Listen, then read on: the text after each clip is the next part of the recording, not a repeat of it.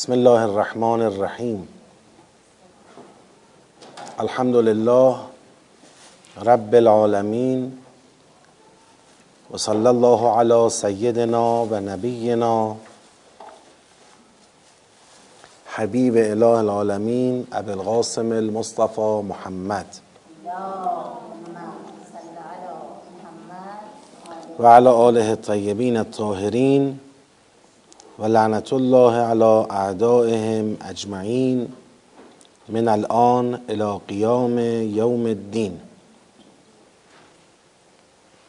سلام عرض می کنم خدمت حاضران محترم در جلسه خواهران و برادران گرامی. ارزم به خدمتتون که درباره جمعبندی سیاق هفته ما مطلبی رو گفتیم سوالی مطرح شده. ببینیم که این سوال چیه؟ جنبندی سیاق هفته این بود که فرمان الهی به مؤمنان در سه محور پرهیز از اطاعت اطاعت کتاب داده شدگانی که در پی کفر مؤمنان هستند اعتصام جمعی به الله و حبل الله دعوت به خیر و امر به معروف و نهی از منکر گفتن که یک اصلاحی ظاهرا می‌خواد. چون ان او که تو این قسمت اومده یا ایها الذین آمنو ان او فریقا من الذین اوتوا الکتاب یردوکم بعد ایمانکم کافرین. و کیف تکفرون و انتم تتلا علیکم آیات الله و فیکم رسوله؟ گفتن این ان او امر نیست طرح مسئله و بیان فضای سخن است. و دستورات از اتق الله شروع می شود آیه بعدیش که یا اگر الذین آمنوا اتقوا الله. و شما اوامر را از او گرفته اید. لطفا اگر لازم است اصلاحیه بزنید.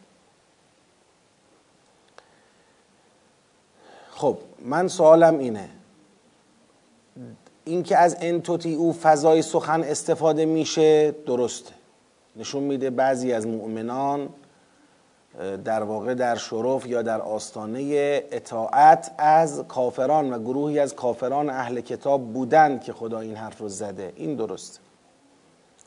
اما اگر من بخوام بگم یکی از محورهای هدایتی این سیاق اینه که خدا می‌خواهد مؤمنان از فریقی از کافران اطاعت بگید.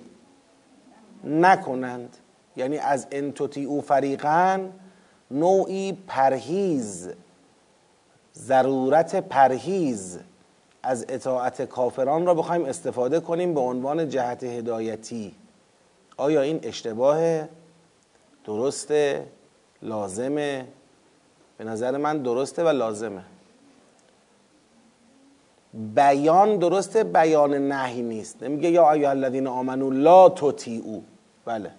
نمیگه لا او.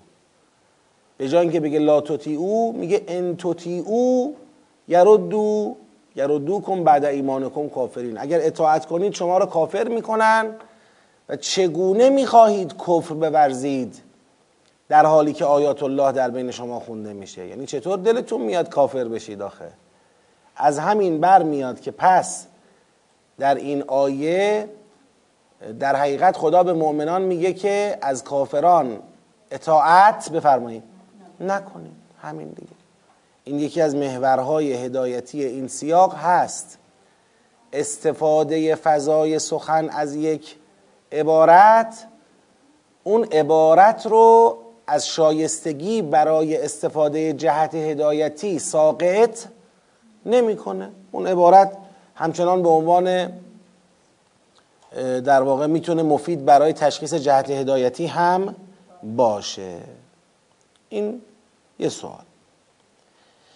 بعد گفتن با توجه به عنوان و جمعبندی عنوان جهت هدایتی در فرازبندی فرازبندی این شکلیه. بنده گفتم آیه صد و صد و یک فراز اوله که طرح مسئله و مقدمه است. آیه 102 تا 105 فرامین اتق الله و نمی‌دونم اعتصمو و امثال ایناست. آیه 106 ایشون در واقع 102 تا 105 رو فرمودن. بعد آیه 106 تا 107 هم گفتن تهدید جهت جهت با محوریت فراز دو می باشد حالا فراز دو کدومه؟ 102 تا 105 از نظر ایشون. که اون فرامین اتق الله و اعتصمو و باید امر به معروف نهی از منکر کنید و اینا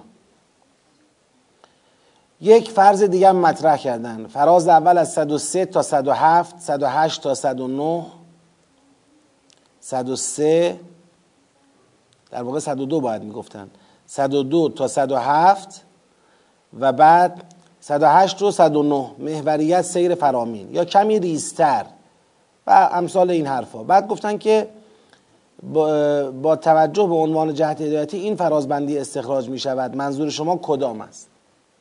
ما چندین بار در کلاس مهارتی گفتیم که فرازبندی به عنوان یک وظیفه در فرایند تدبر محسوب نمی شود الان شما متن سوال رو نگاه کنید. صاحب سوال میگه آقا با توجه به جهت هدایتی که شما مطرح کردید این فرازبندی به ذهن می‌رسد. یعنی ما به جهت هدایتی هم رسیدیم.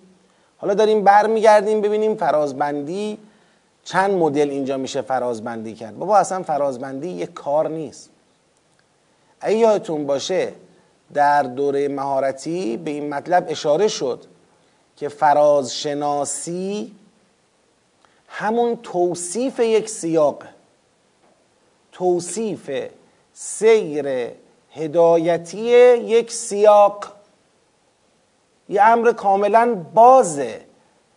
این از اینجا تا اینجا از اینجا تا اینجا که بعدش هم تو دو سه حالت گیر کنیم. بگیم یه حالت اینه یه حالت اینه یه حالت اینه. کدومش درست داره کدومش بهتره. من خیلی این حالت رو تو فرازشناسی نمی بینم این ضرورت رو نمی بینم ما فضای سخن رو اول تشخیص میدیم.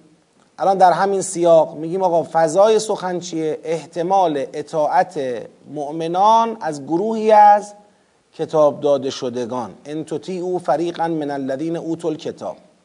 چه نگرانی تهدید می‌کنه؟ نگرانی اینه که مبادا مؤمنان با چنین اطاعتی چی بشن؟ کافر بشن. اینم نگرانی ماست. خب تو این فضای سخن پیشنهاد خدا چیه؟ یک از این کافران اطاعت نکنید. دو به الله رسول الله کتاب الله اعتصام بجویید. و اعتصموا به حبل الله جمیعا. ولا تفرقوا فلان. سه باید اهل دعوت به خیر امر به معروف و نهی از منکر باشید. یعنی ما اومدیم با توجه به اون فضای سخن سیر سیاق رو بررسی کردیم بنده در سیر سیاق چی دیدم؟ دیدم یه دونه یا ایوه الذین آمنوی صد و صد و یک رو داریم که میگه اطاعت نکنید که مبادا چی بشید؟ کافر بشید دوباره یه دونه یا ایوه الذین آمنو داریم که اینجا میگه بیاید حق تقوا را پیشه کنید و اعتصام به الله اعتصام به حبل الله داشته باشید دست جمعی. بعدم یه ولتکن منکم امه داریم که میگه بیاید اهل دعوت به خیر و امر به معروف و نهی از منکر باشید. در پایان هم خدا میگه تلک آیات الله نقدوها علیک بالحق. همین صفحاتی که می‌بینید فرازشناسی بنده است. یعنی توصیف اینه دیگه. اطاعت نکنید صد و صد و یک. تقوا پیشه کنید اعتصام بجویید صد و دو و صد و سه. امر به معروف نهی از منکر کنید 104 تا 107 جنبندی ستاش تلک آیات الله 108 و 109 به نظر من واضحه و اینکه ما اینجا چند مدل فرازشناسی رو مثلا تصور بکنیم بعد گیر کنیم حالا کدومش درسته کدومش غلطه فلان. این پیچوندن مسئله میشه. یعنی ما تو تدبر یکی از مراقبت هایی که همیشه به خرج میدیم اینه می‌خوایم روشمند تدبر کنیم اما نمی‌خوایم روش بر ما چه کند؟ غلبه کند. اون چرا می‌فهمیم دیگه نفهمیم. اون چرا می‌بینیم دیگه نبینیم. و باور کنید این خطر خیلی به ما نزدیکه ها. الان قبلا هم من مثالاشو زدم براتون. الان در حوزه علمیه ما میگیم که اصول برای چیه؟ اصول استنباط. برای فهم روایات و آیات به قصد استنباط احکامه. یعنی اصول یک دانش ابزاری است روش استنباطه. که چطور می‌تونیم از آیه یا از روایتی یا از مجموعه آیات و روایات چطور می‌تونیم یه حکمی را چکار کنیم؟ استنباط بکنیم. این یک دانش ابزاریه. اما این دانش ابزاری امروز به قدری متورم و پیچیده شده که اولا خودش شده یه دانشی یعنی مثلا طرف 15 سال میره مثلا درس خارج ببینه که چجوری قرار استنباط کنه؟ از بس متورم و پیچیده شده. هی فروعات این گفته اگه این بشه چی میشه؟ اون گفته خب حالا اگه این شد این شد چی میشه؟ اون گفته این که بشه اون بشه چی میشه؟ از هر دری ده تا در باز شده یک دانش پیچیده که هر کی ندونه خیال می‌کنه الان مثلا آیات و روایات رو باید بدیم به کامپیوترهای فوق پیشرفته که تمام این اصول رو رعایت بکنن بلکه از توش یه چیزی بیاد بیرون. بابا با ما حرف زدن. دیگه این قدم نپیچونش. بله قرار بود روشمند بفهمیم قرآن و روایات رو. دیگه بنا نیست نفهمیم. شورش در اومد. و بعد جالبه شما توی کلاس اصول میری اصوله. فقه نیست. یعنی اصول می‌خونی کلا. تو کلاس فقه هم میری فقه اصول نیست. آقا اصول مال فقه بود. بنا بود با اصول فقه رو بفهمیم. چرا تفکیک شد؟ چرا خودش شد یه دانشی؟ چرا خودش شد یه مسئله ای متورم شد. این تورم بیش از حد پیدا کرد. انسان به شدت ذهنش اینطوریه. یعنی میای بهش بگی روش را استفاده کن ذهنش میره رو روش زوم می‌کنه. هی می‌خواد اونو چیکار کنه؟ کاملتر کنه کاملتر کنه. یه وقت می‌بینیم مغلوب شده. لذا ما تو تدبر دوست داریم مراقبت بشه از این مسئله. الان آیه این آیاتی که جمعندی شد فرامین الهی به مؤمنان در سه محور به نظرم به شدت واضحه.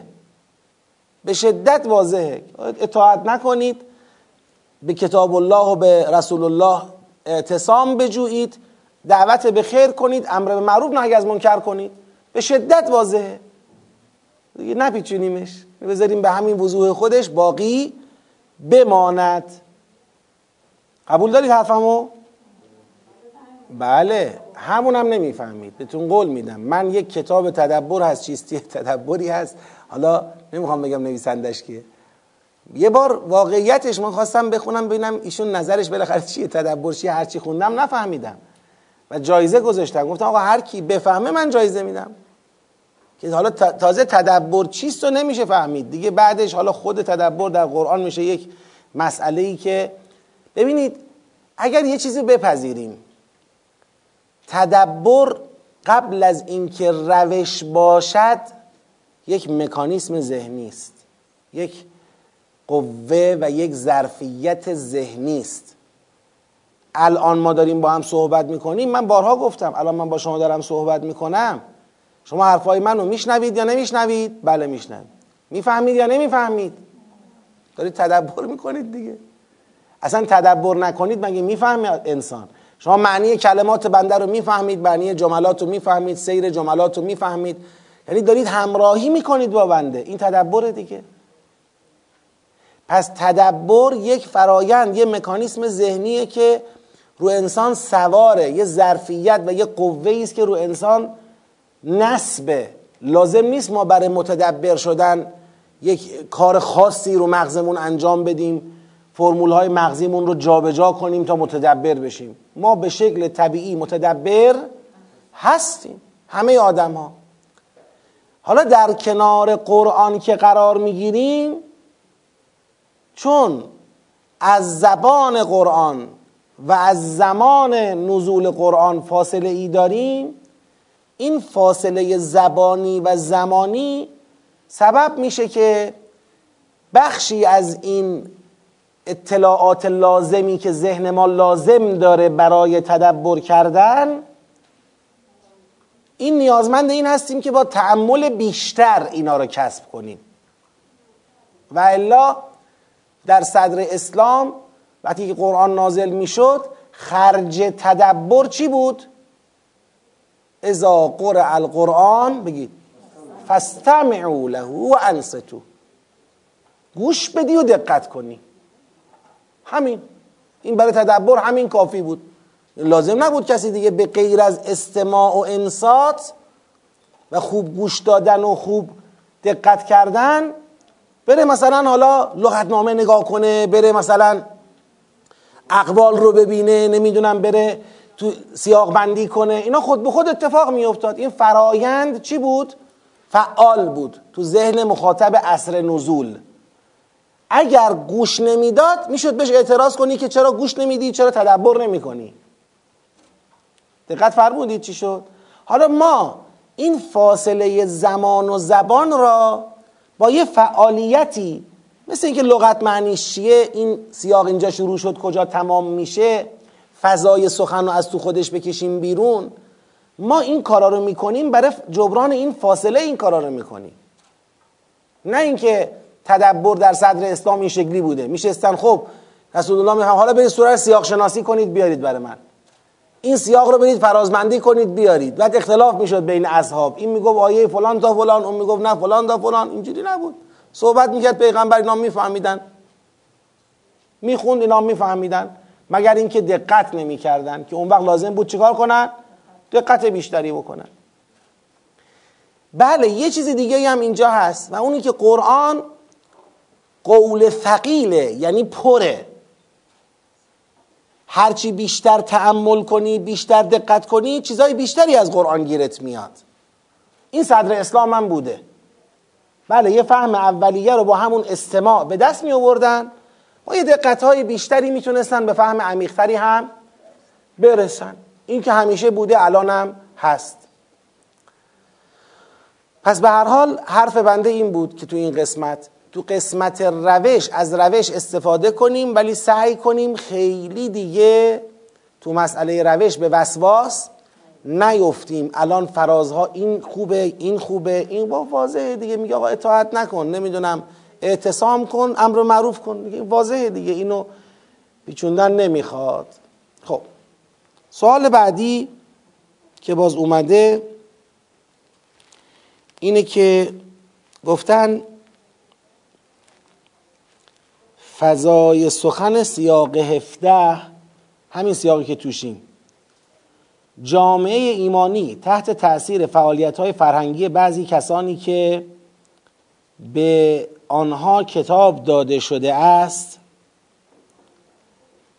در معرض اطاعت از آنها و سقوط به وادی کفر و تفرقه و دشمنی بین خود هستند.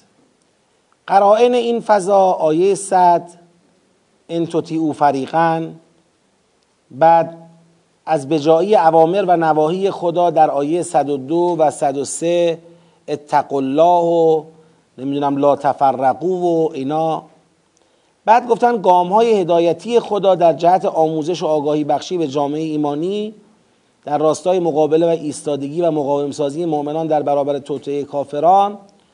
فراز اول 101 100 101 فراز دوم 102 103 سوم 104 107 چهارم این بعد جهت هدایتی این. بعد دوباره یه نگاه دیگر ارائه دادن که دیگه من اینا رو حرفاشو زدم. حالا خیلی ممنون که مباحثه کردید و خیلی ممنون که ذهنتون فعال شده و تو این زمینه با دقت بیشتر به کاوش این آیات پرداختید. اما توضیحاتی که در این سوالات بود و من خوندم در حقیقت خیلی جهت هدایتی و فضای سخنی رو که ما در کلاس بهش رسیده بودیم جابجا نمی‌کنه. مطلب همانه ممنونم از صاحبان این سوال.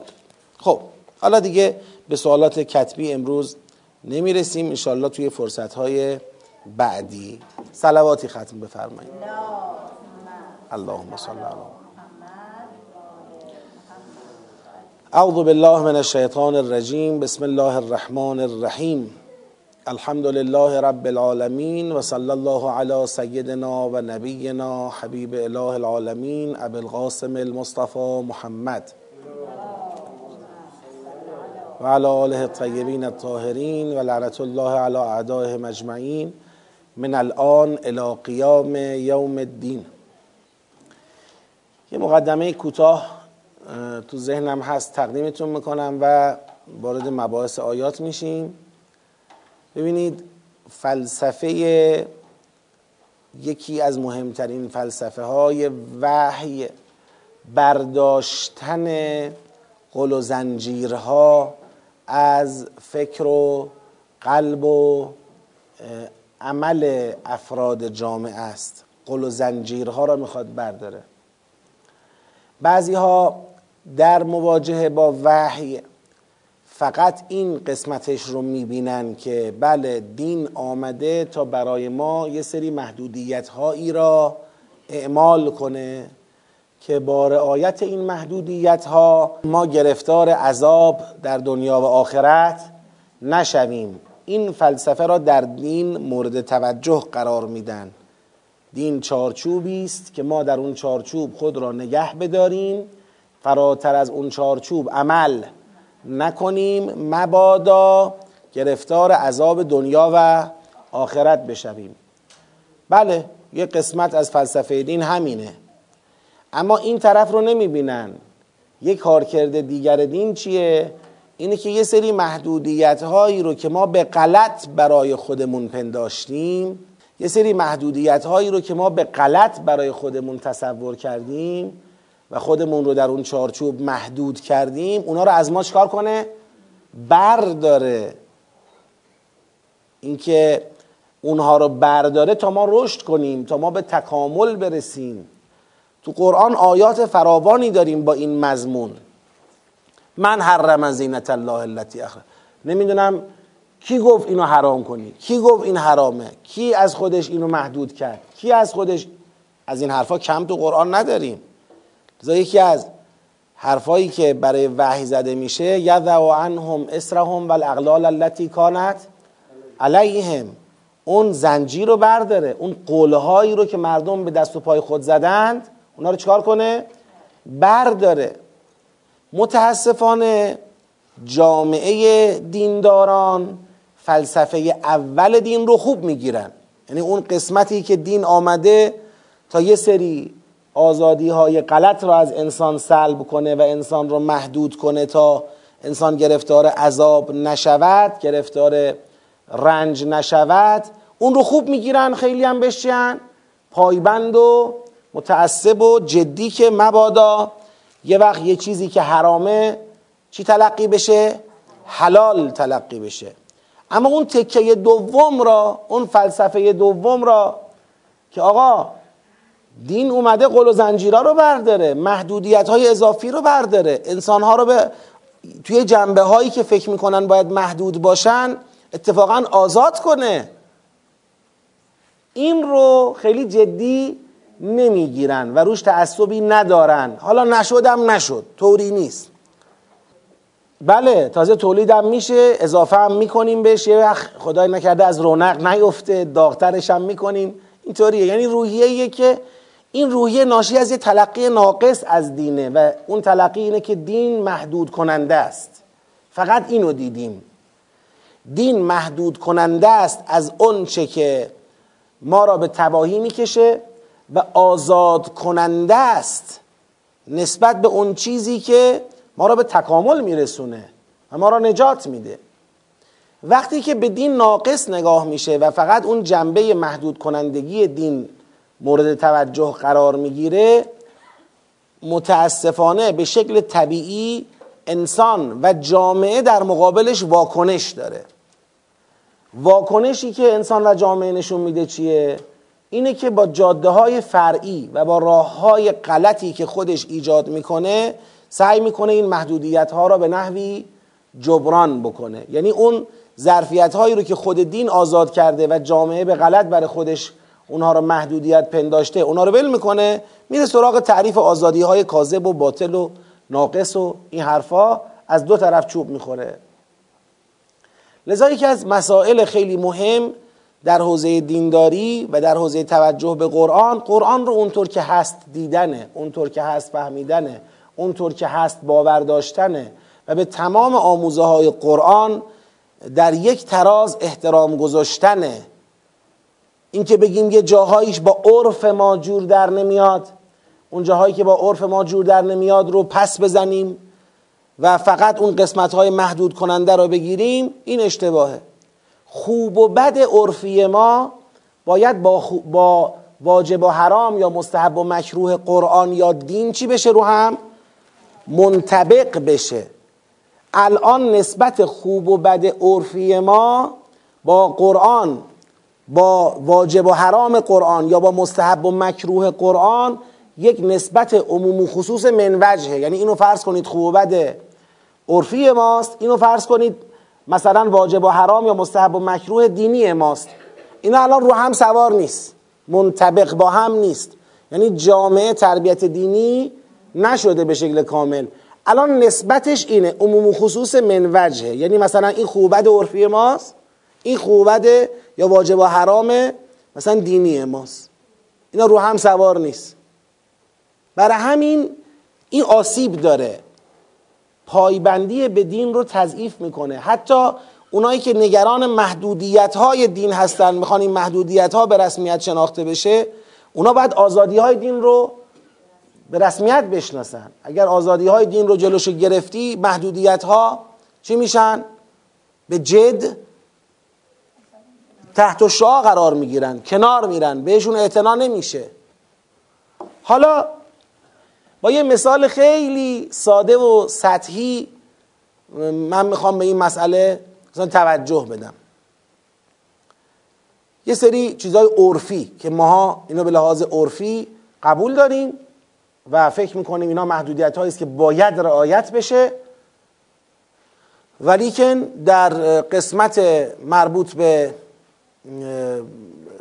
ارزم به خدمتتون محدودیت های آزادی های دینی بهش توجه نمی کنیم مثلا عرف جامعه ما رو در مقوله ازدواج شما نگاه بکنید.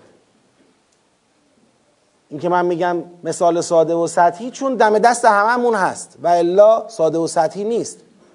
مدیریت جنسی و عاطفی یک جامعه شرط اول حیات انسانیه.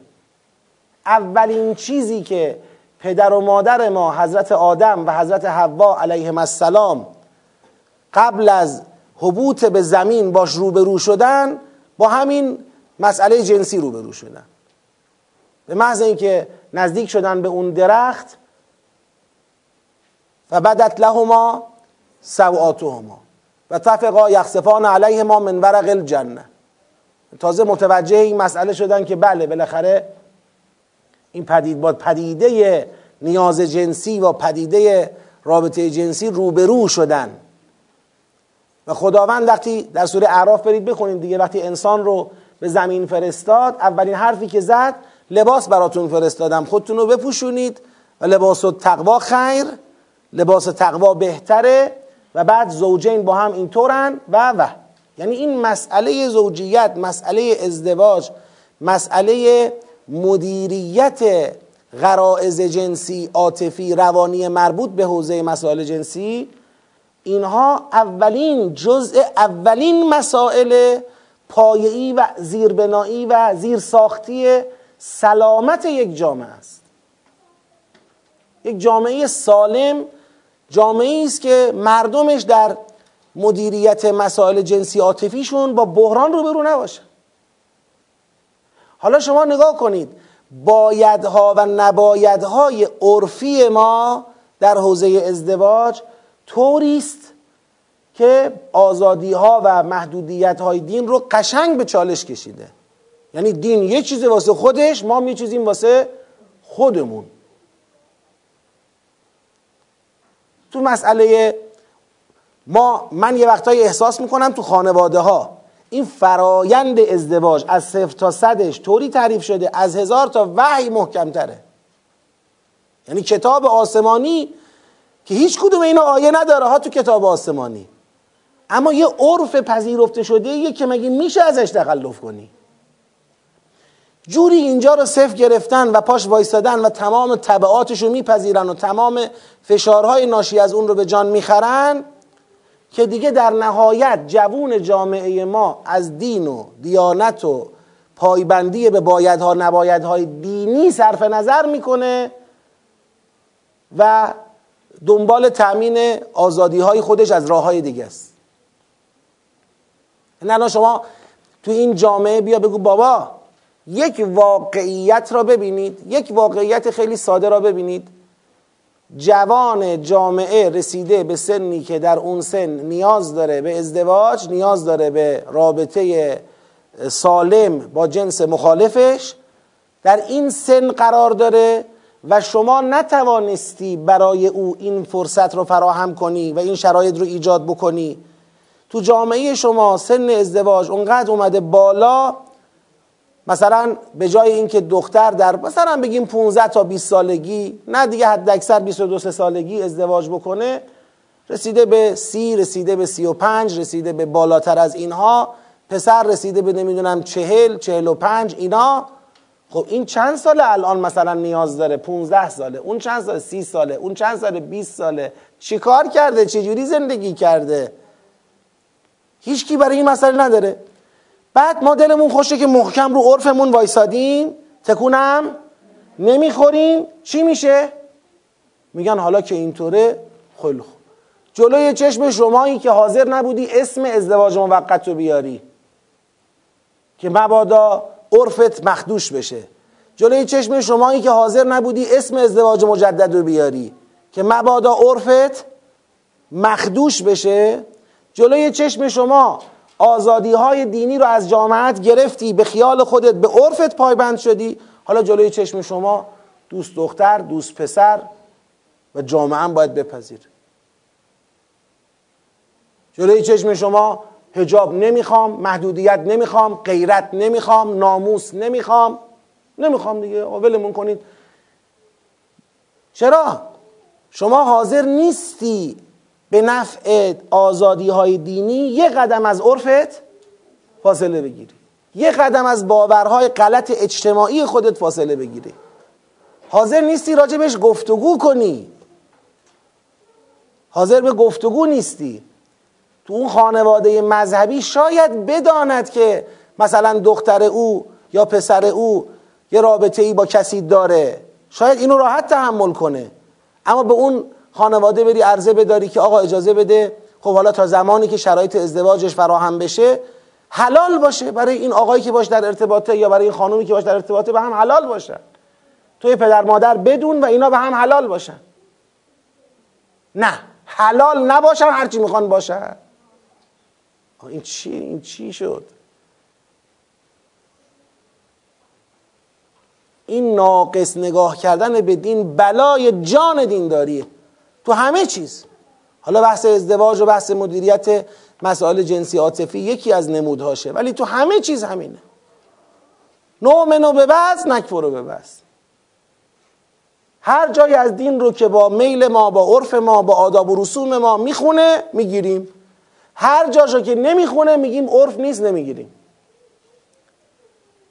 جامعه دیندار ما اونقدری که نگران مو بلند کردن پسرها و تتو کردن رو بازوشون و نمی‌دونم رنگ روشن پوشیدن و جیغ پوشیدن و ایناشونه که هیچ کدومش حکم دینی نداره آه یک پسر موشو بلند کنه این چیه؟ این الان حرامه؟ مکروهه؟ تازه شما میری در هلیت المتقین می‌بینی که اماما موشون بلند بوده پیغمبر موش بلند بوده تا اینجاش بوده. حالا الان من فردا موم تا اینجا بلند کنم یه نفر پشت سر من نماز نمی‌خونه دیگه. میاد آقا تو مسبی ببند. دقت می‌کنید یعنی خودمون ساختیم اینا دین نیست. مثلا من فردا فرض کنید قرمز بپوشم بیام. این دیوانه شده. امامان ما قرمز می پوشیدن زرد می پوشیدن سبز می پوشیدن آبی می پوشیدن یه روز با امامه مشکی یه روز با امامه سفید یه روز با امامه سبز یه روز بی امامه یه روز با دستار. یه روز با عبا یه روز بی عبا.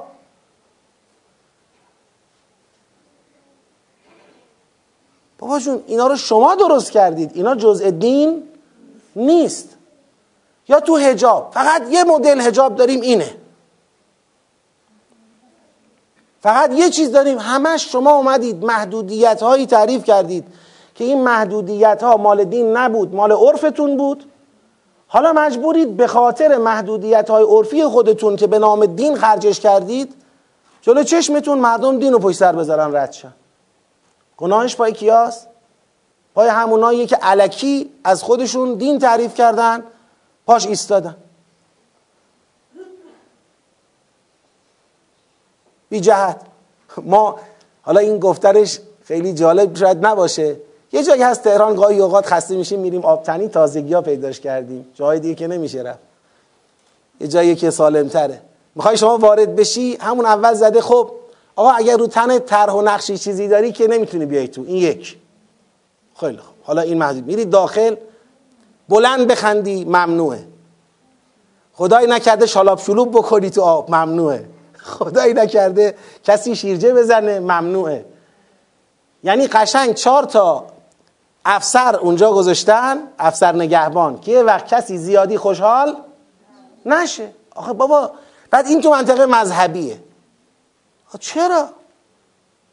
چرا شورش رو در میارید؟ شما اینجا این ادابازی رو در بیار اون طرف فردا تو تهران استخر مختلط درست کنن مثلا اندازه هر چیز. طبق دین برو جلو. خدا حرام کرده حرامه. خدا مکروه کرده مکروهه. نه حرامه نه مکروهه پس هیچی نیست. شما چه کار داری؟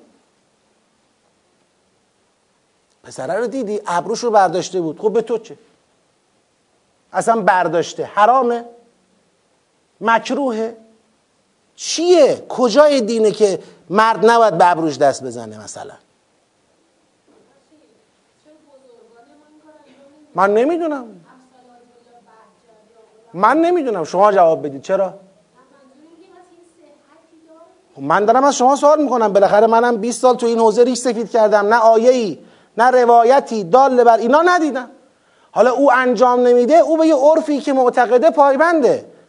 من صحبتم سر این نیست که الان شما پسرای ما برن ابرو بردارن. صحبتم سر این حساسیت هامون رو رو کجا زوم کردیم؟ ما رو عرفمون اونقدر که حساسیم رو دین حساس نیستیم. حرفم اینه میگم جامعه دیندار بیاد رو عرفش به جایی که رو عرفش حساس باشه رو دینش حساس باشه. حساسیت بیش از حد رو عرف دین رو شل کرده تو جامعه. دین رو شل کرده.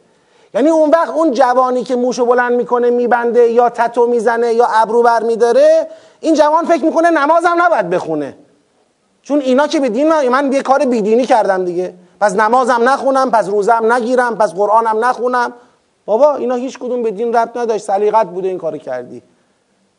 حالا بله اگر شما بخوای مثلا به این نکتش دقت کنی. آقا جوان پسر خوبه بره تو میدان کار و کار کنه و با غیرت باشه و دنبال کسب و تولید و اونی که دنبال کسب و تولیده مگه چقدر وقت می‌کنه هر روز دو ساعت جلو آینه به خودش برسه و فلان؟ حالا این یه بحثی.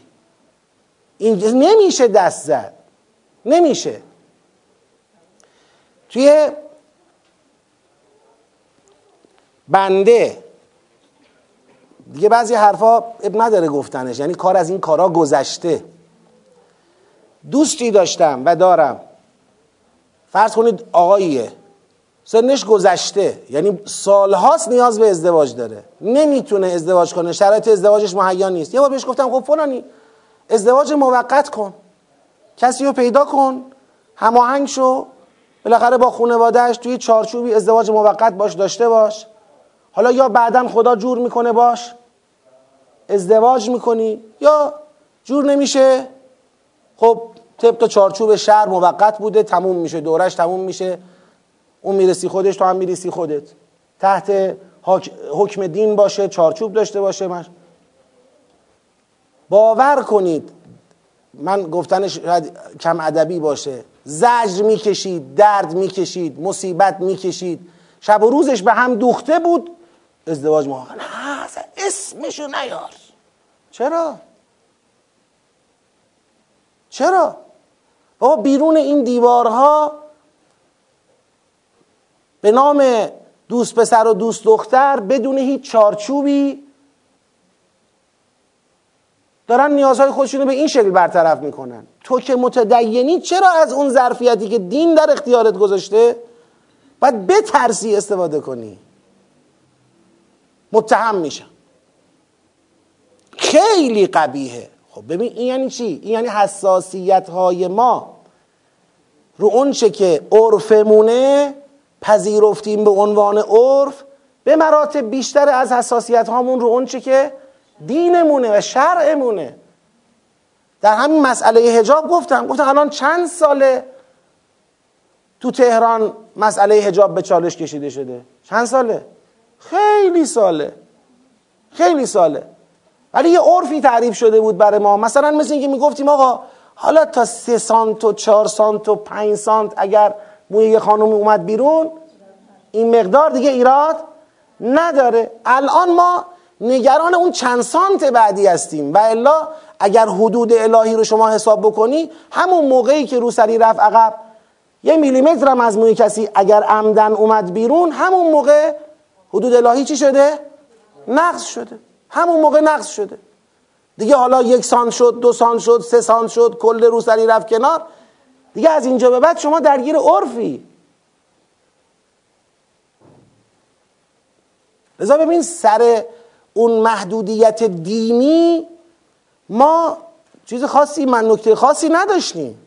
اما سر این قسمت که عرفه چرا؟ هرچی از دین که عرف ما شد رو اونم وای میستیم. عرف ما نباشه نه. میذاریمش کنار. و این خطای راهبردی مؤمنان متدینان و کسانیه که می‌خوان به اسلام و به قرآن پایبند باشند خواهش بنده اینه اگر می‌خواهیم تو مسیر قرآن حرکت کنیم بین خودمون و خدا ما قرآنی ها ما تدبری ها بین خودمون و خدا یه عهدی داشته باشیم. اون چه خدا رسولش حرام کردن حرام بدانیم. اون چه خدا رسولش مکروه دانستن ناپسند دونستن ما هم ناپسند بدانیم. بر همین حد. تازه مکروه با حرام فرق داره. همه جامعه هم یه مکروه انجام بدن منکر نیست. مکروه منکر نیست. مکروهه ناپسنده. پسندیده نیست برای یک مرد این چنین باشه برای یه خانم برای یه خانواده. در همین حد.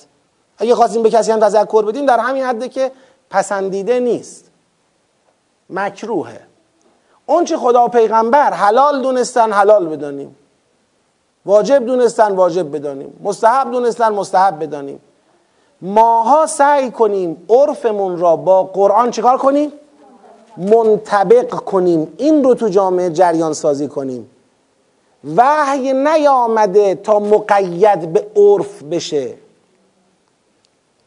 وحی نیامده تا عرف براش تعیین تکلیف بکنه.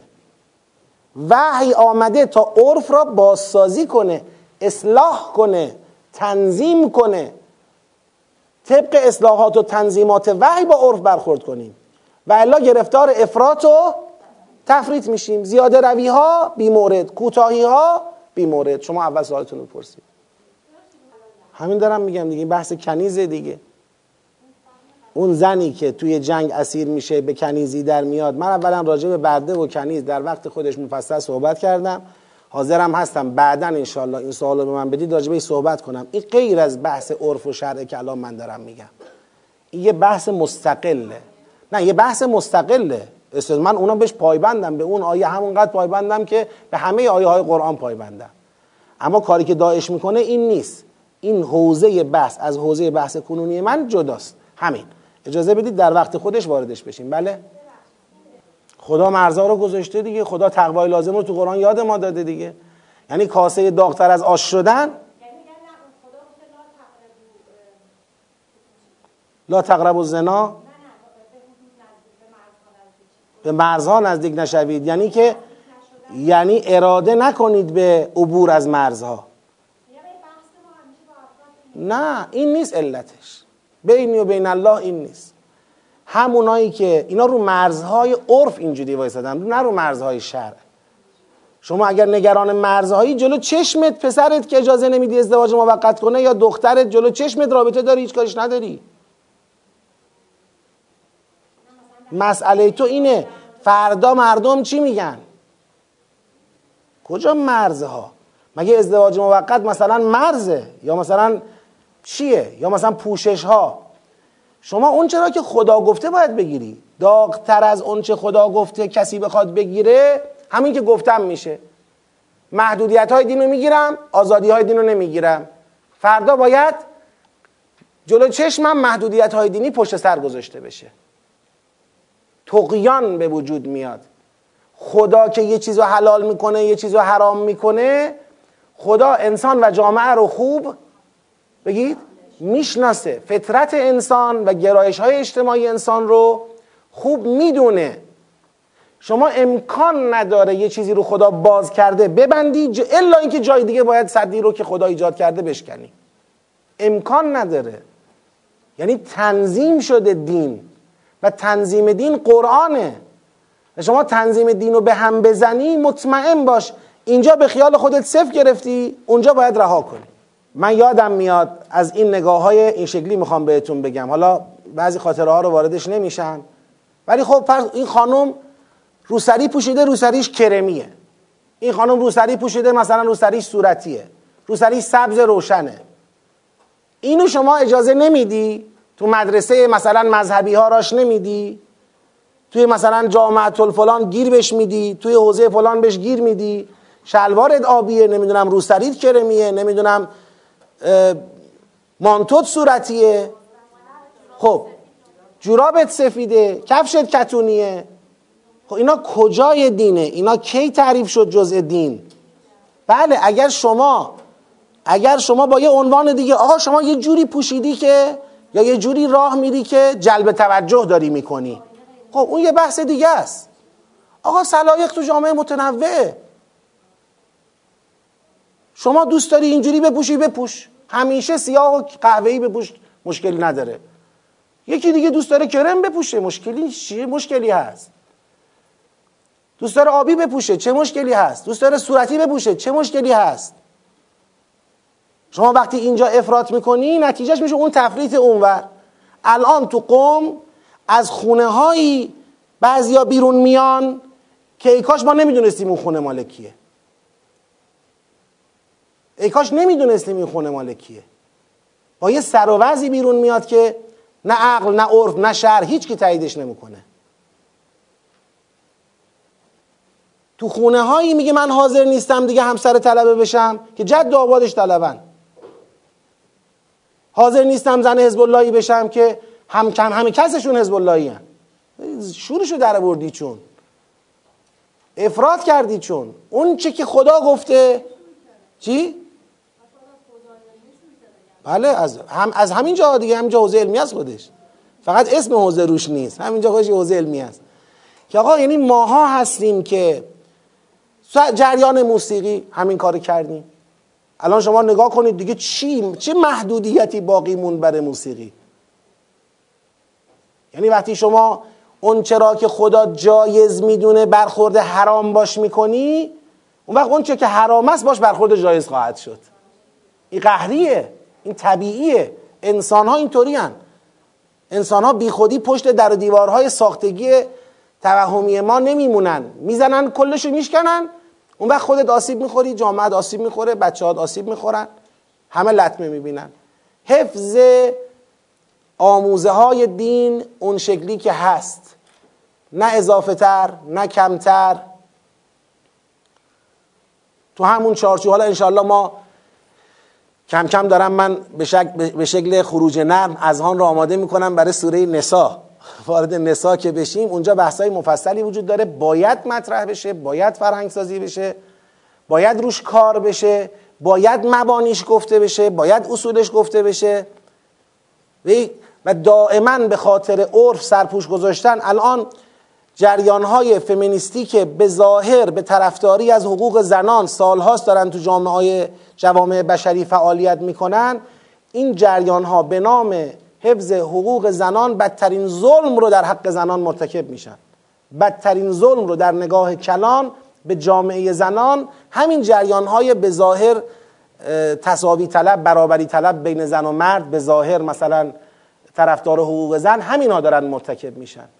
بیشترین آسیب را به فکر به عواطف به موجودیت زن دارن وارد می‌کنن. و متاسفانه جامعه ما هم توی این مسئله داره همراهی می‌کنه. در سطوح عالی داره همراهی می‌کنه نه همراهی کف خیابونی. یعنی همراهی فرهنگ سازانه داریم ما متاسفانه با این مسائل. بله سوالتون رو فرمایید. خواهش می‌کنم. اتفاقا عرض بندم که همینه. بله همینطور که شما میگید جامعه ایمانی در مقابل این چیزا مقاومت داره. اون پدر اون مادر اون معلم اون مدرسه اون مذهبی رئیس اداره متاسفانه این مقاومت ها وجود داره و این مقاومت هاست که همونطور که عرض کردم تقیان ایجاد می‌کنه. آزادی های مشروع رو اگر از انسان ها بگیرید انسان ها در پی آزادی های نامشروع تقیان خواهند کرد. خود ما هم همینیم. هیچ فرقی نمی‌کنه. الا اگر ما به یه چیزی پایبندیم این به دلیل اینکه با سلیقه ما همخوانی داره. دیگه همچین جا نماز هم نمی‌خوایم آب بکشیم بگیم ما خیلی خوبیم. نه. آدما متاسفانه ترجیح میدیم اون چرا که از دین با فکر و سلیقمون می‌خونه می‌گیریم. اون چرا که نمی‌خونه معدبانه محترمانه از کنارش رد میشیم. انشالله حالا یه مقدمه ای بود خواستم بگم ما قرآن نمی‌خوانیم که فقط بفهمیم. قرآن می‌خوانیم که خودمون رو با قرآن تطبیق بدیم تنظیم بکنیم هماهنگ بکنیم همراه بکنیم. خدا حلال دانسته ما حلال بدانیم. خدا حرام دانسته ما حرام بدانیم. خدا مکروه می‌دونه همینطور. ما هیچ وقت از خدا جلو نزنیم. یا ایها الذین آمنو لا تقدموا بین یدی الله و رسوله. این آسیب بسیار بسیار جدیه اتفاقا من تو سوره های قرآن تو قسمت حرام کردن اونچه خدا حلال دونسته این قضیه همزاد شرکه تو سوره های قرآن. یعنی بغل بحث شرک مطرحه. یه چیزی رو خدا حلال کرده کسی بیاد حرام کنه. این یه چیزی پا به پای شرک قابل گفتگو روش میشه صحبت کرد. کی, حق داره؟ خدا بر بندش حلال دونسته تو, تو حلال نمی‌دونی چه کاره ای از کجا اومدی؟ رو چه حسابی برای خودت همچین حقی قائلی؟ اینو بفهمیم باور کنید. خیلی خیلی از مسائل و مشکلاتی که امروز خیال می‌کنیم چالش های دین و دینداریه خیلی هاش برداشته میشه. خیلی هاش برداشته میشه. جامعه می‌تونست یک در واقع هجاب اسلامی را با رعایت جذابیت ها و جاذبه هایی که مورد نیاز جامعه هست داشته باشه ولی از به قیمت اینکه حتما باید هجاب سیاه باشه و حتما باید هجاب چادر باشه از اصل هجاب افتاد. از اصل هجاب افتاد. اینا یه جنبه هایی از آسیب شناسیه. حالا چه اشکال داشت؟ مثلا یه عده‌ای که سلیقه‌شون متفاوت بود نمی‌تونستن چادر سر کنن.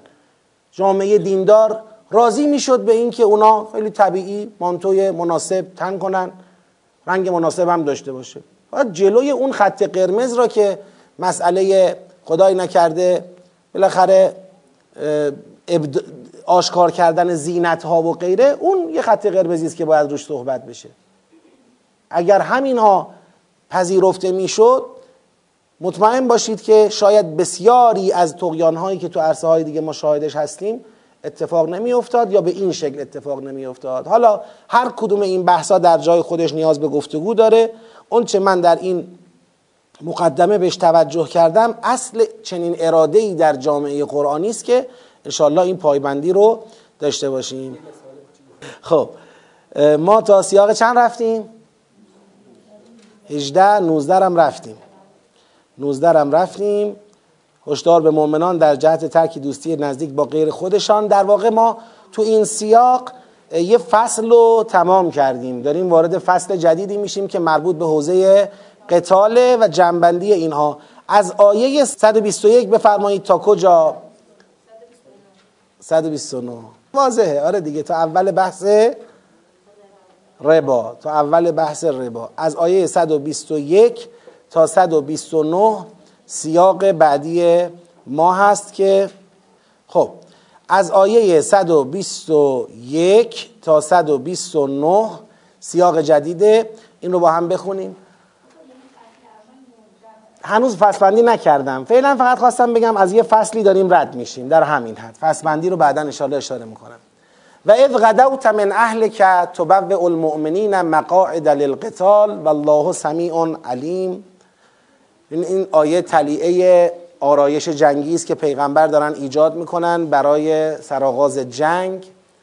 اذ همت طائفتان منکم ان تفشلا والله ولیهما و علی الله فلیتوکل المؤمنون. داره یادآوری می‌کنه اینکه دو طایفه از بین مؤمنان دوست داشتن که خلاصه کوتاهی کنن سستی کنن فشل رو انتخاب بکنن. یعنی همه بر فشل داشتن. ببینید هیچ وقت هیچ کسی نمیاد بگه بله من آمدم که شکست بخورم. اما یه طایفه ای وقتی میاد با این باور که ما پیروز نمی‌شویم این خودش احتمام بر شکسته. وقتی خودت باور داری که قرار نیست پیروز بشی خود به خود شکست رو به جان می‌خری. این میشه همه بر فشل. از همه طائفتان منکم ان تفشلا والله ولیهما و علی الله فلیتوکل المؤمنون. و لقد نصرکم الله به بدر و انتم اذله فاتقوا الله لعلکم تشکرون. از تقول للمؤمنین الان یکفیکم. یادآوری می‌کنه سخنرانی پیغمبر را خطاب به مؤمنان که آیا کفایت نمی‌کنه برای شما اینکه خدا کمک کنه شما را به ثلاثت آلاف من الملائکت منزلین؟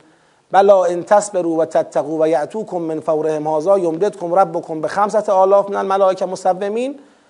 و الی آخر تا آخر آیه 129 همین رو داره پیش میره. خب این فضا فضای یادآوریه. از غدوت از همت از تقولو همه این ازها یادآوریه. پس نشون میده ما این آیات داره در فضایی صحبت می‌کنه که این قتال با همه فراز و نشیبش و با همه حوادثش چی شده؟ گذشته و الان در دوره بعد از قتال قرار دارن. و خدا داره به یاد مردم میندازه که از اول اگر می‌بینید تو این قتال شکستی حاصل شده این شکست محصول این بود که دو طایفه از بین شما اراده فشل کرده بودن. هر قدم پیغمبر از جانب خدا سخنرانی کرد دعوت به توکل کرد دعوت به صبر کرد دعوت به اعتماد به خدا کرد. وعده های الهی را مطرح کرد. اینا مانع اتفاق افتادن اون فشل نشد. پس فضا فضایی است که به رغم دعوت های پیغمبر وعده های پیغمبر سخنرانی های پیغمبر که آقا خدا حمایت خواهد کرد و توکل بر خدا کنید و اینها به رغم اینها اما پیروزی حاصل نشده و شکست به وجود اومده. تو این سیاق می‌خواد یادآوری اول رو انجام بده. از اینکه این جریان ریشه در کجا داشت از کجا بحث شروع شده. یه بار بخونم دو مرتبه. و اذ غدوت من اهلک صبح. غدوت خروج به هنگام صبح از کنار اهل. سر صبح از اهلت فاصله گرفتی. تو و المؤمنین مقاعد للقتال. رفتی مشغول شدی جایگاه دادن به مؤمنان. هر مؤمنی را و هر گروهی از مؤمنان را در آرایش جنگی و نظامی در جایگاه های مربوط به قتال مقاعد للقتال تبویع کردی. یعنی چیکار کردی؟ مستقر کردی. و الله سمیع علیم. خدا شنوای داناست. در دور اول گفتیم این سمیع علیم اشاره به چی می‌کنه؟ یعنی تو این فرایند حرف و حدیث زیاد بود. خود از غدوت من اهلک هم علت اینکه بهش اشاره می‌کنه نشون میده پیغمبر از اهل خودش هم که فاصله گرفته باز اینم بی حرف و حدیث نبوده. یعنی خود این شروع این قتال نشانه هایی درش وجود داشت که گویا بنا نیست. بعضیا با پیغمبر همراهی بکنن هماهنگی کامل داشته باشن و امثال اینها. خب اینجا که والله سمیع علیم رو گفت منتقل میشه به ماجرا. اون ماجرایی که نگرانی ایجاد می‌کرد چه بود؟ اون ماجرا این بود که اذ همت طائفتان منکم ان تفشلا. دو طایفه از شما همت کرده بودن که فشل رو بپذیرن شکست رو قبول بکنن همت بر شکست کرده بودن یعنی در واقع باور نداشتن که پیروزی حاصل خواهد شد. این در حالی بود که والله ولیهما.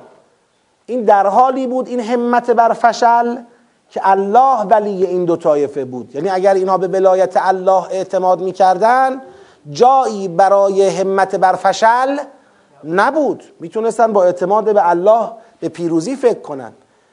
و واجبم بود که مؤمنان بر الله توکل کنند و علی الله فلیتوکل المؤمنون. و مؤمنان پس باید بر الله توکل کنند توقع از این دو طایفه هم این بود که بر خدا توکل کنند گذشته از اینکه پیش از این جنگ شاهدی از نصرت الهی تو شرایطی که احتمال شکست داده می‌شد برای این جامعه وجود داشت. و لقد نصرکم الله به بدر و انتم اذله. شماها کم بودید ناتوان بودید تو جریان جنگ بدر و خدا شماها را یاری کرد. فاتقوا الله لعلکم تشکرون. این حرفایی است که تو دل از داره زده میشه ها. ببینید از این حرفا میگه یعنی تو این فضا بود که بهشون گفته شد آقا بر خدا چه کنید؟ توکل کنید. بهشون گفته شد لقد نصرکم الله به بدر و انتم از الله بهشون گفته شد اتقوا الله لعلکم تشکرون. به یاد بیارید این حرفا را. دو طایفه جا زده بودن و دعوت شدن به اینکه بر خدا توکل کنن. به اونها گفته شد که خداوند قبلا تو بدر مؤمنان را به رغم کم بودن عده و عده چه کرده؟ کمک کرده یاری کرده به اونها گفته شد که تقوای الهی پیشه کنید. اینو به خاطر بندازید. بعد میاد اینو بازتر می‌کنه. حالا چجوری این وعده ها به اینها داده شد؟ با چه بیانی وعده ها به اینها داده شد؟ با این بیان. از تقول. اون وقتی را به یاد بیار که تو داشتی می‌گفتی. از تقول للمؤمنین. به مؤمنین می‌گفتی. الان یکفیکم ان یمدکم ربکم به ثلاثت آلاف من الملائکت منزلین می‌گفتی آیا مؤمنان کافی نیست برای شما خدا سه هزار فرشته نازل کنه فرشته منزل به حمایت از شما سه هزار فرشته منزل نازل بکنه؟ بلا ان تصبروا و تتقوا و یعتوکم من فورهم هذا یمددکم ربکم به خمسة آلاف من الملائکت مسومین. شما اگر صبر کنید تقوا پیشه کنید و اونها با فوریت به سراغ شما بیان که شما را مورد حمله قرار بدن پروردگار شما با پنج هزار ملائکه مصوم شما را یاری می‌کنه. در دور اول سه هزار و پنج هزار رو توضیح دادیم. گفتیم سه هزار ملک منزل پنج هزار ملک مصوم. با شواهدش توضیح داده شد که این سه و پنج داره نسبت جمعیت مؤمنان و کافران رو معلوم می‌کنه. چرا مؤمنان نگران بودن؟ چون مثلا فرض کنید جمعیتشون سه پنجم کافران بود. یه چیزی نزدیک به دو برابر بودن کافران. به ازای هر سه تا مؤمن چند تا کافر رو به رو بود؟ پنج تا کافر بود. خدا گفت سه هزار ملک منزل میفرستم مؤمنان را تقویت کنند. پنج هزار ملک مصوم میفرستم کفار را تضعیف کنند. خب ببین عملا اون پنج هزار تاش میشه چی؟ با تضعیف. میشه صفر. صفر نگو. بگو اصلا میشه نصف. این سه هزار تاش با تقویت میشه چی؟ میشه دو برابر. این مثلا میشه شیش مثلا اون میشه دو دو و نیم. نسبت تغییر خواهد کرد. خداوند گفت الان یک فیکم کافی نیست. سه هزار ملک منزل بفرستم از شما حمایت کنه. پنج هزار ملک مصوم بفرستم اونا رو تضعیف بکنه. این حرف زده شد. و ما جعله الله الا بشرا لکم و این یه بشارت الهی بود و لتطمئن قلوبکم بهی تا قلبهای شما به این بشارت الهی چی بشه؟ مطمئن بشه و من نصر الا من عند الله العزیز الحکیم. یعنی خدا میگه من اسم ملک آوردم که قلب شما چی بشه؟ مطمئن بشه و الا نصر جز از جانب الله نیست. خدا اگر بخواد یک قومی رو پیروز بکنه همه به اراده خودشه. هر چه لازم باشه برای پیروزی اون قوم خدا انجام میده. لیقطع طرفا من الذین کفروا. این نصرت الهی برای اینه که اراده کرده خدا کافران رو نابود بکنه. و تو این جنگ بنا بود یه زلی از جریان کفر را چه کنه خدا؟ قطع بکنه. او یکبتهم یا خار بکنه. فینقلبو خائبین. لیس لک من الامر شیء او یتوب علیهم او یعذبهم. همون موقع هم گفته شد به پیغمبر که اگر نصرت الهی آمد و این جنگ به پیروزی رسید تصمیم درباره کسانی که مغلوب شما می‌شوند بر عهده کیه این تصمیم؟ بر عهده خداست. لیس لک من الامر شیئون. قرار نیست تو درباره بازماندگان این جنگ تصمیم بگیری. چون اینم یک سنتی رو داره یاد میده. وقتی خدا با ملائکه میاد آرایش جنگی رو بگید. تغییر میده میاد یک جنگی رو که به لحاظ محاسبات نظامی مؤمنان توش مغلوب باید بشن علل قاعده ولی میاد با دخالت دادن نصرت خودش و وارد کردن ملائکه اون جنگ مغلوبه را غالب می‌کنه. حالا درباره بازماندگان این جنگ تو اون طرف جبهه مغلوب هم خودش تصمیم می‌گیره. یعنی من بعدا پیغمبر بهت میگم چیکار کنی. او یتوب علیهم او یعذبهم فانهم ظالمون. یا مشمول توبه قرار میده خدا اونها را در صورتی که حاضر بشن اسلام بیارن یا اینکه خدا اونها را عذاب می‌کنه حقشونه چون فانهم ظالمون. اینی هم که میگیم کار دست خداست شون کلا ولله ما فی السماوات و ما فی الارض. یغفر لمن یشا و یعذب من یشا والله غفور رحیم. خب چه اتفاقی افتاد تو این سیاق؟ تو این سیاق آمد یادآوری کرد یه قتالی را که در این قتال از جانب خدا وعده پیروزی بود. با چه بیانی؟ با بیان سه هزار ملک، پنج هزار ملک، یادآوری جنگ بدر و لزوم توکل بر خدا. از جانب خدا و به وساطت پیغمبر از تقول و پیغمبر داشت وعده های الهی رو بیان می‌کرد. از جانب خدا وعده پیروزی بود وعده نصرت بود ولی از جانب دو طایفه از بین مؤمنین اراده فشل و شکست بود. اولا این رو قشنگ همه بدانن توجه کنن. ما که قبلا تو دور اول رفتیم جلوتر ما الان اینو می‌دانیم که چرا خدا داره این حرف رو می‌زنه. خدا این حرف رو داره می‌زنه که قرار جلوتر از این توضیح داده بشه که علت شکست مؤمنان در چنین جنگی چه بود این جنگی است که به رغم وعده های الهی به نصرت سه هزار ملک پنج هزار ملک متاسفانه این جنگ چه شد؟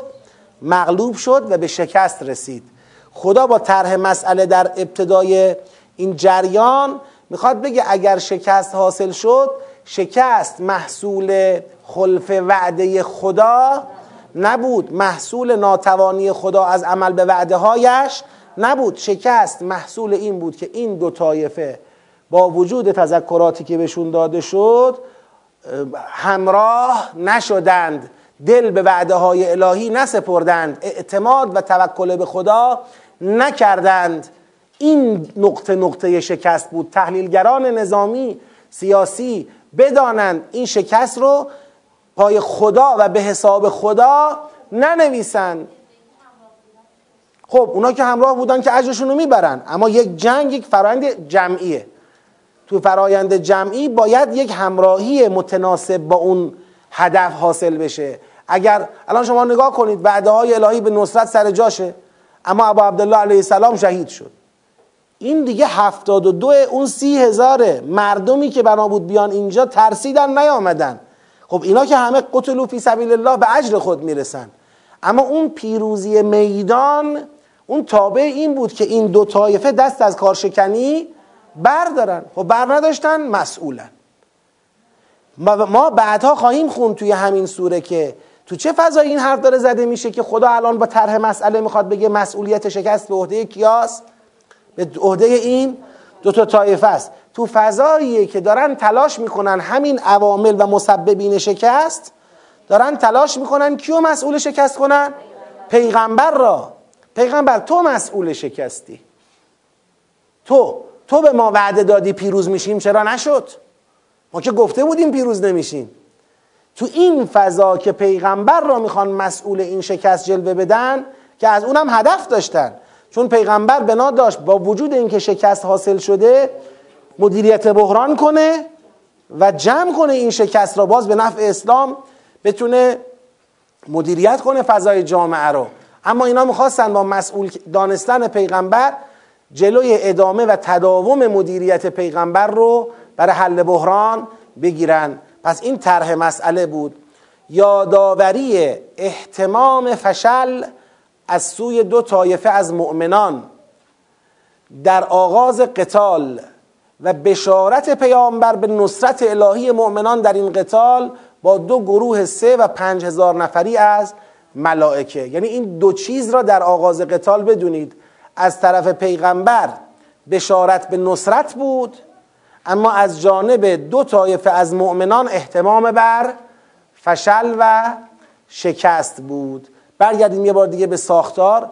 از غدوت تلیعه این بحثه از همت طائفتان اراده دو طایفه بر فشل از تقولو تا آخر وعده پیغمبر به نصرت الهیه پس همت دو طایفه بر فشل وعده پیغمبر به نصرت میشه جنبندی همت فشل از سوی دو طایفه و بشارت پیغمبر به نصرت. بفرمایید. نه. ببینید در فضای جنگ یه حرفایی زده شده.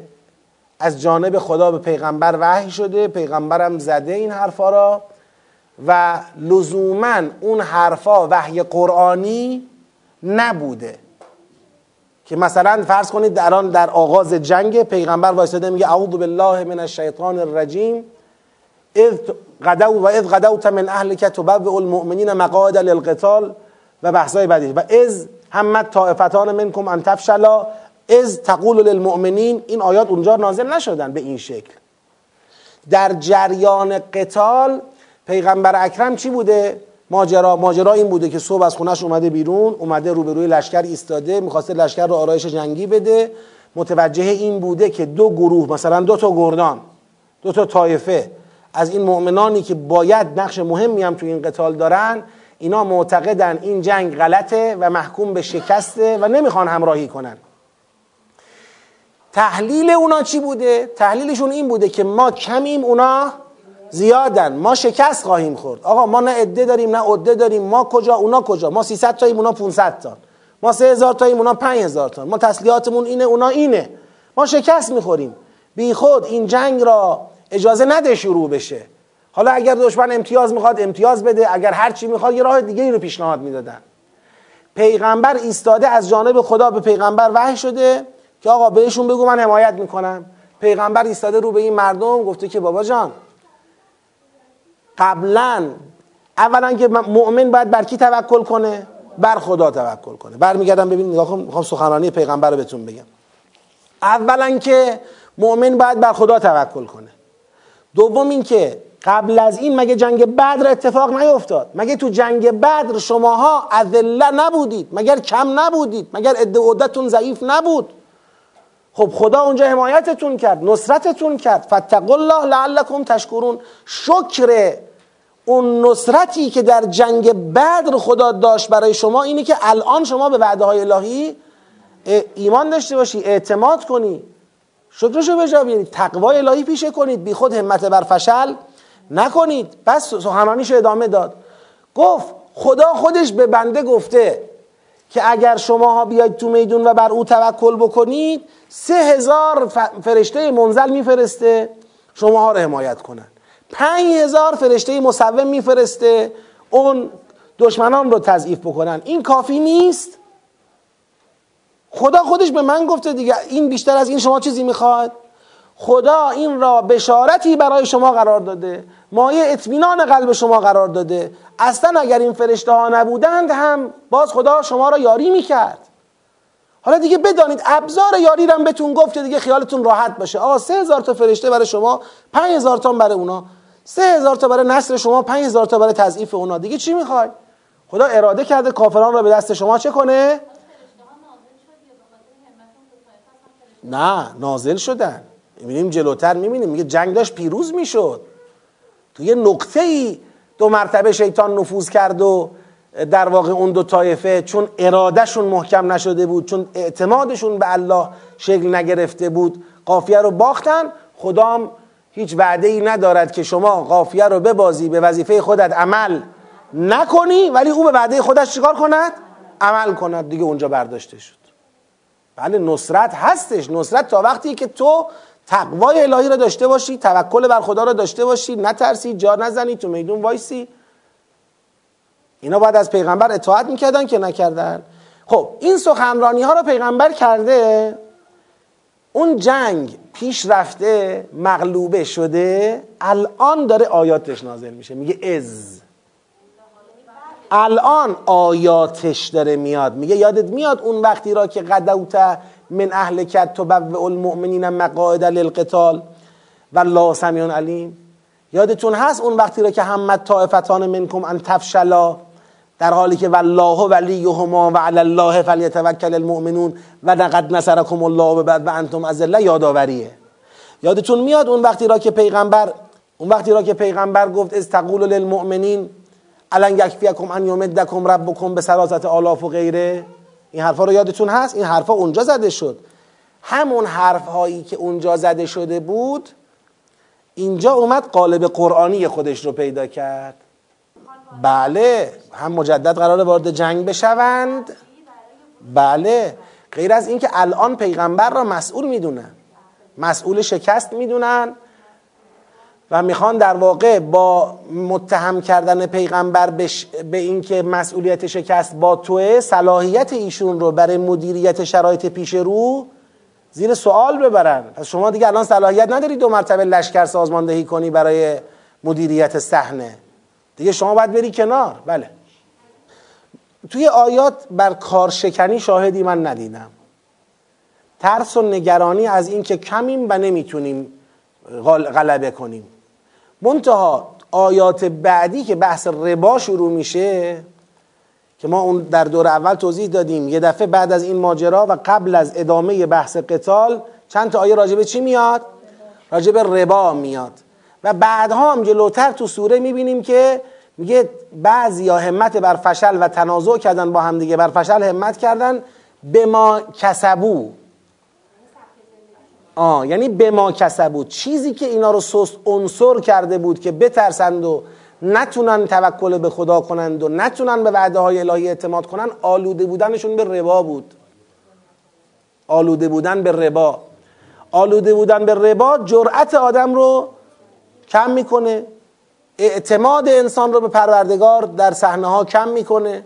خب پس یادآوری احتمام فشل از سوی دو طایفه از مؤمنان در آغاز قتال و بشارت پیامبر به نصرت الهی مؤمنان در این قتال با دو گروه سه و پنج هزار نفری از ملائکه سیاق بعدی تا کجاست؟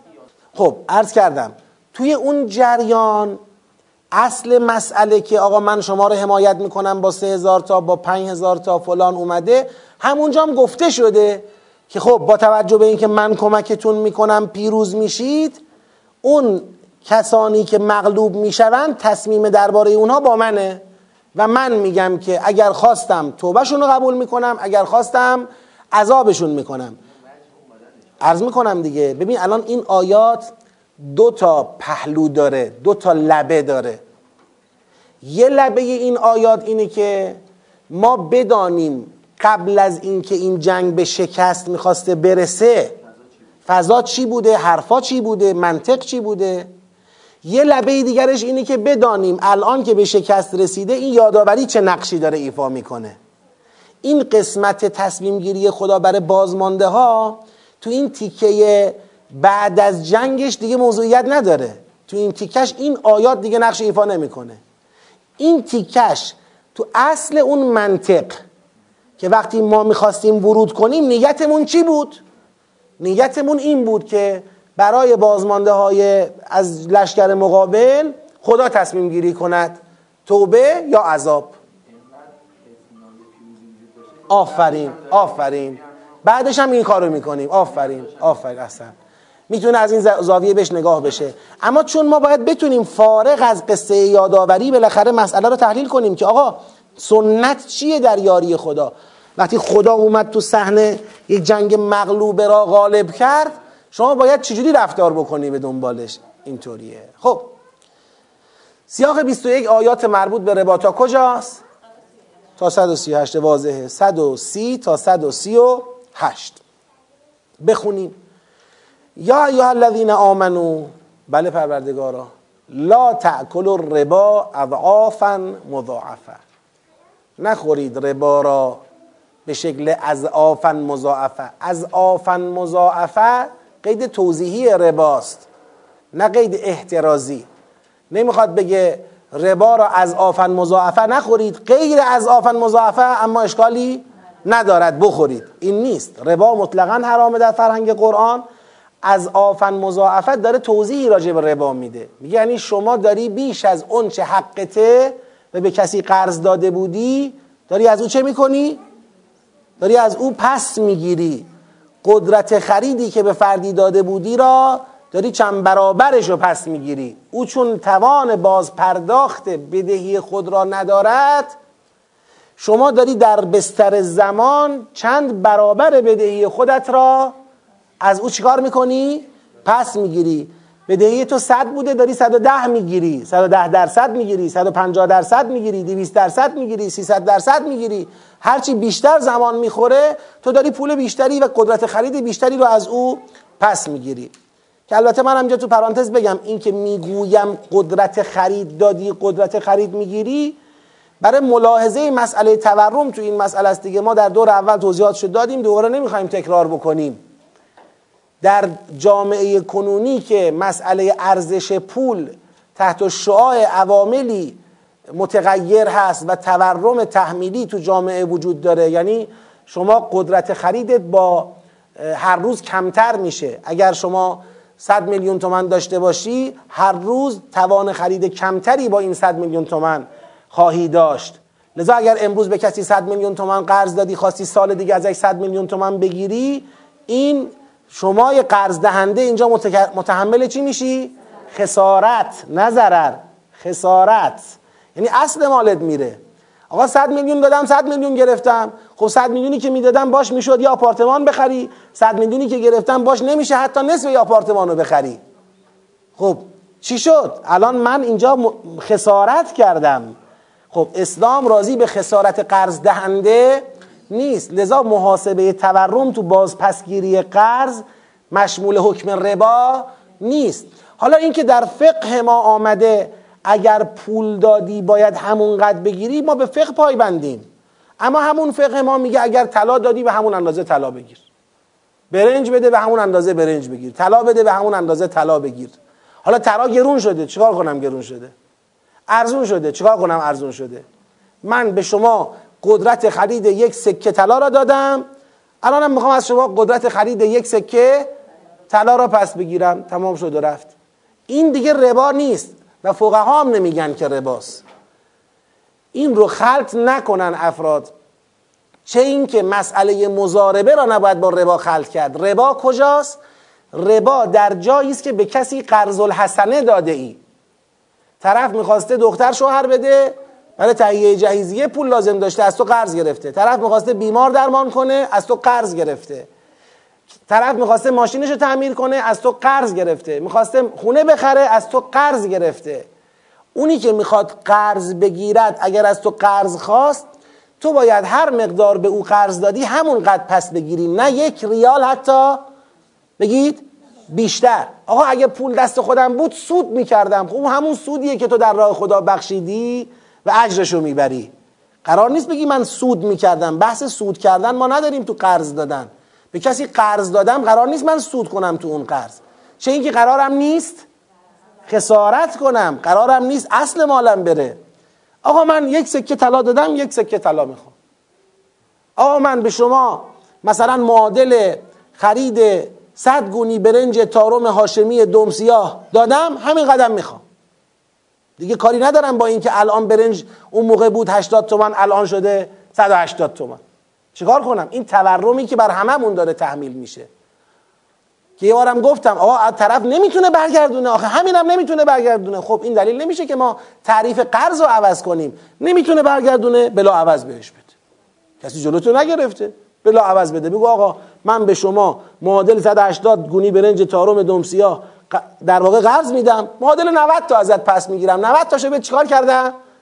بخشیدم. کی جلوتو گرفته؟ همه 180 تا رو بهت بخشیدم. کی جلوتو گرفته؟ دست شما هم درد نکنه که کسی توان باز پرداخت ندارد. شما به زور از او پس نگیری. یا اصلا بگی آقا پس می‌گیرم ازت. هر وقت داشتی بده سال بعد بده. فنظرتون الی میسره. اما قدرت خریدی را که دادی همون قدرت خرید را باید پس بگیری. نه چیزی بیشتر از اون حتی یک ریال. این تو قرضه. اما یه بار هست کسی از ما قرض نگرفته پول گرفته برای کار.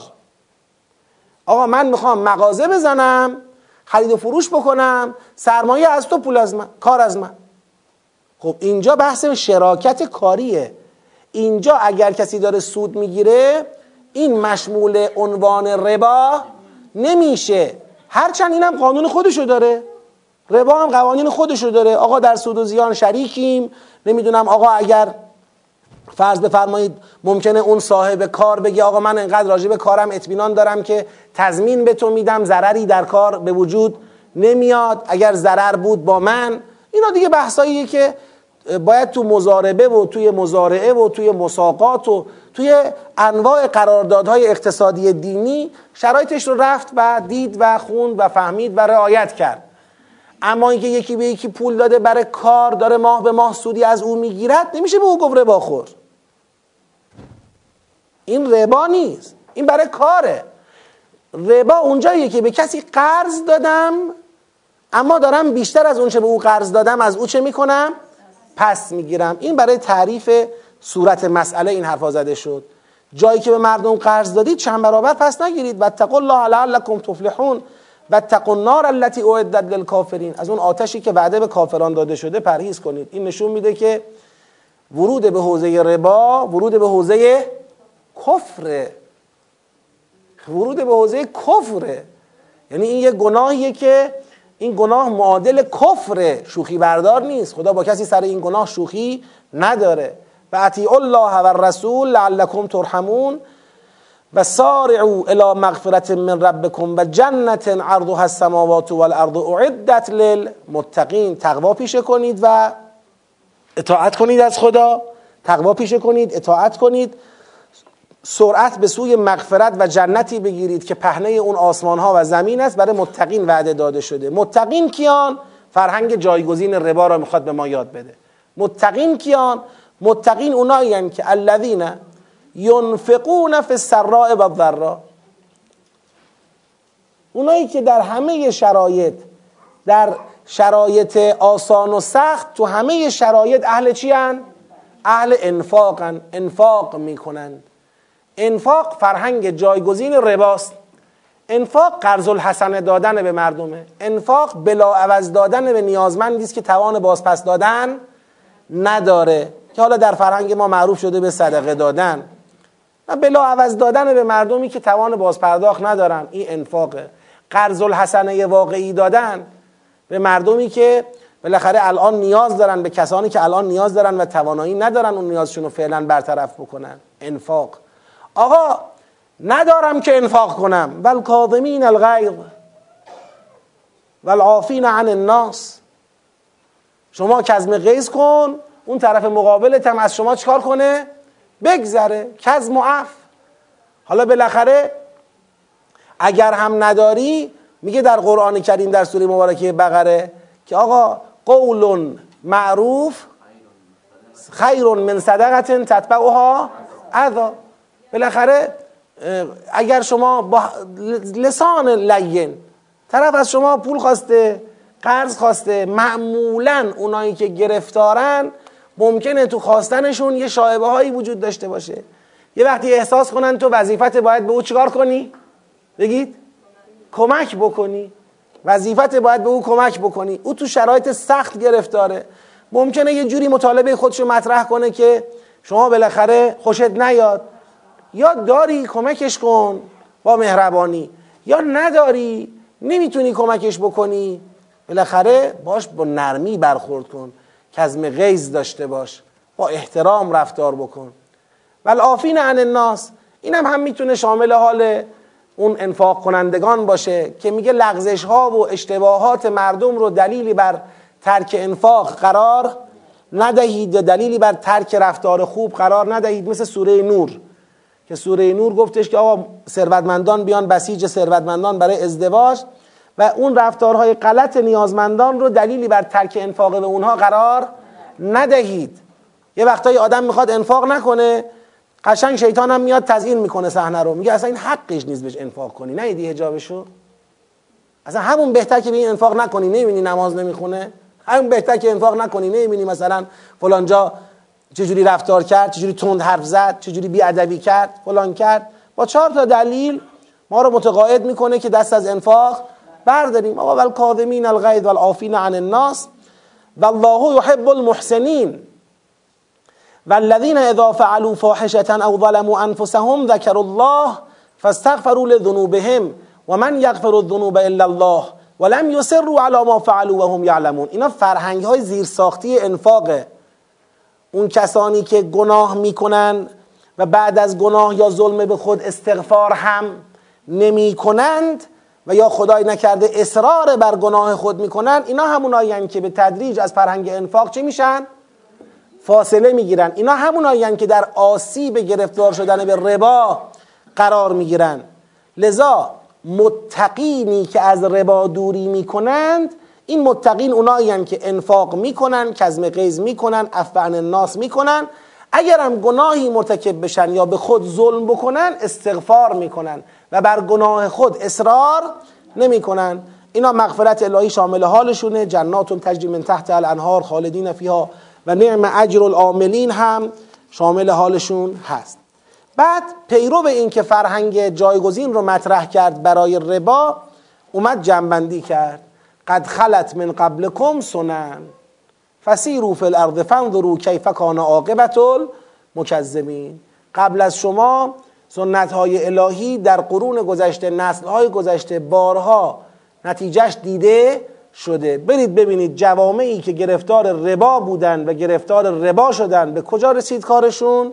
برید ببینید جوامعی که به انفاق روی آوردن و اهل فرهنگ انفاق بودن اینها به کجا رسیدن؟ هذا بیان للناس و هدن و موعظت للمتقین. ما بیان کردیم هدایت کردیم موعظه کردیم برای متقین. دو تا زل بود. این قسمت آخر که جنبندیه قبلش ببینید دو تا فرازه. یه فراز نهی از رباس یه فراز دعوت به چیه؟ فرهنگ انفاق فرهنگ جایگزین ربا. انفاق کزم غیز عرف و استغفار. اینا اون زیر های فرهنگی جامعی است که بناس از ربا چیکار کنه؟ دوری کنه. بنابراین نهی مؤمنان از رباخوری و دعوت ایشان به انفاق و کزم غیز و عفو و استغفار. حالا اینجا بنده توی توضیح این عنوان تو دور بعد اضافه خواهم کرد این رو الله اگر عمری باقی باشه که چرا حالا اصلا به مقوله ربا و رباخوری پرداخت؟ در جایی که ما وارد بحث چی شده بودیم؟ قتال شده بودیم. آیه بعد از این هم همچنان بحث چی رو ادامه میده؟ همون بحث قتال و بررسی علت شکست و اینها رو می‌خواد ادامه بده. درست در اون نقطه ای که ما باید میشنیدیم نتیجه اون صحبت های پیغمبر و وعده هایی که به مؤمنان داد گفت سه هزار ملک پنج هزار ملک. چی شد؟ ما باید میشنیدیم که خدا می‌گفت بله آقا خدا اینطوری می‌گفت. بله با این که من سه هزار تا فرشته فرستادم پنج هزار تا فرشته فرستادم اما مؤمنان شکست خوردند به جای این جمله اما مؤمنان شکست خوردند خدا به ما گفته که ربا نخورید. این جایگزینی معنا داره. یعنی تو این جایگزینی خدا می‌خواد بگه آقا اون شکستی که من خدا دوست ندارم اسمشو اینجا بیارم. چون من وعده کرده بودم پیروز میشید.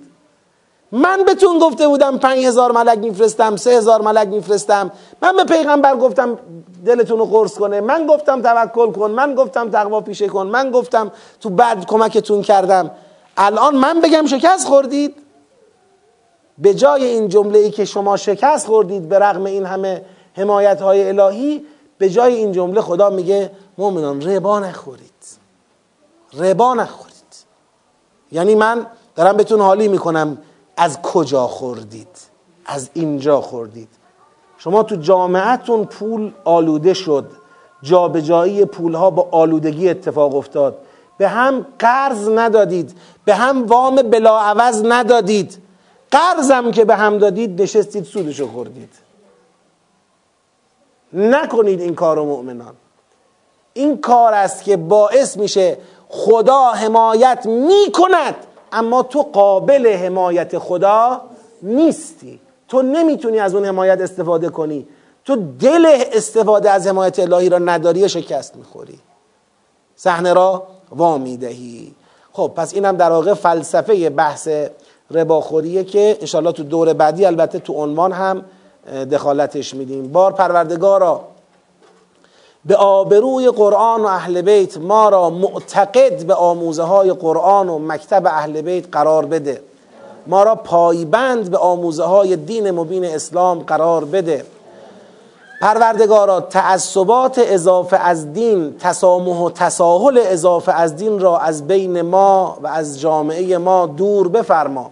پروردگارا به آبروی قرآن و اهل بیت انس با این کتاب انس با این مبانی و این تعالیم را در بین جامعه ما جوانهای ما مرد و زن ما پیر و جوان ما بیشتر بفرما. شر فتنه ها توطعه ها بدخواهی ها به صاحبان این شرور برگردان. هر کسی بدخواه اسلام و انقلاب و ملت مسلمان هست خدایا ذلیل و سرکوبش بفرما. کسانی که تو آتش این فتنه ها دستشون به خون بیگناهان آلوده میشه خدایا اونها را ناکام بفرما. اونها را از ادامه خونریزی منصرف بفرما. ملت مظلوم و مسلمان ایران اسلامی رو در پناه قرآن حفظ کن. آرامش و امنیت را بار دیگر به جامعه ما هبه کن. بار دیگر به ما عطا کن و ما را شاکر و قدردان آرامش و امنیت الهی خودمون قرار بده. خدای در بستر این آرامش و امنیت ما را موفق به معرفت بیشتر موفق به التزام بیشتر ما را مسئولین ما را مردم ما را جوانهای ما را موفق به التزام بیشتر به اسلام عزیز بفرما. برای شادی دل نازنین امام زمان علیه السلام سلامتی وجود مقدسشون تعجیل در فرجشون شادی روح پرفتوح امام علما صلحا شهدا به خصوص شهدای دفاع از امنیت کشورمون. برای مزید توفیقات رهبر عظیم و شعنمون و برای حفظ سلامتی و طول عمر با عزتشون سه سلوات جلی ختم بفرمایید.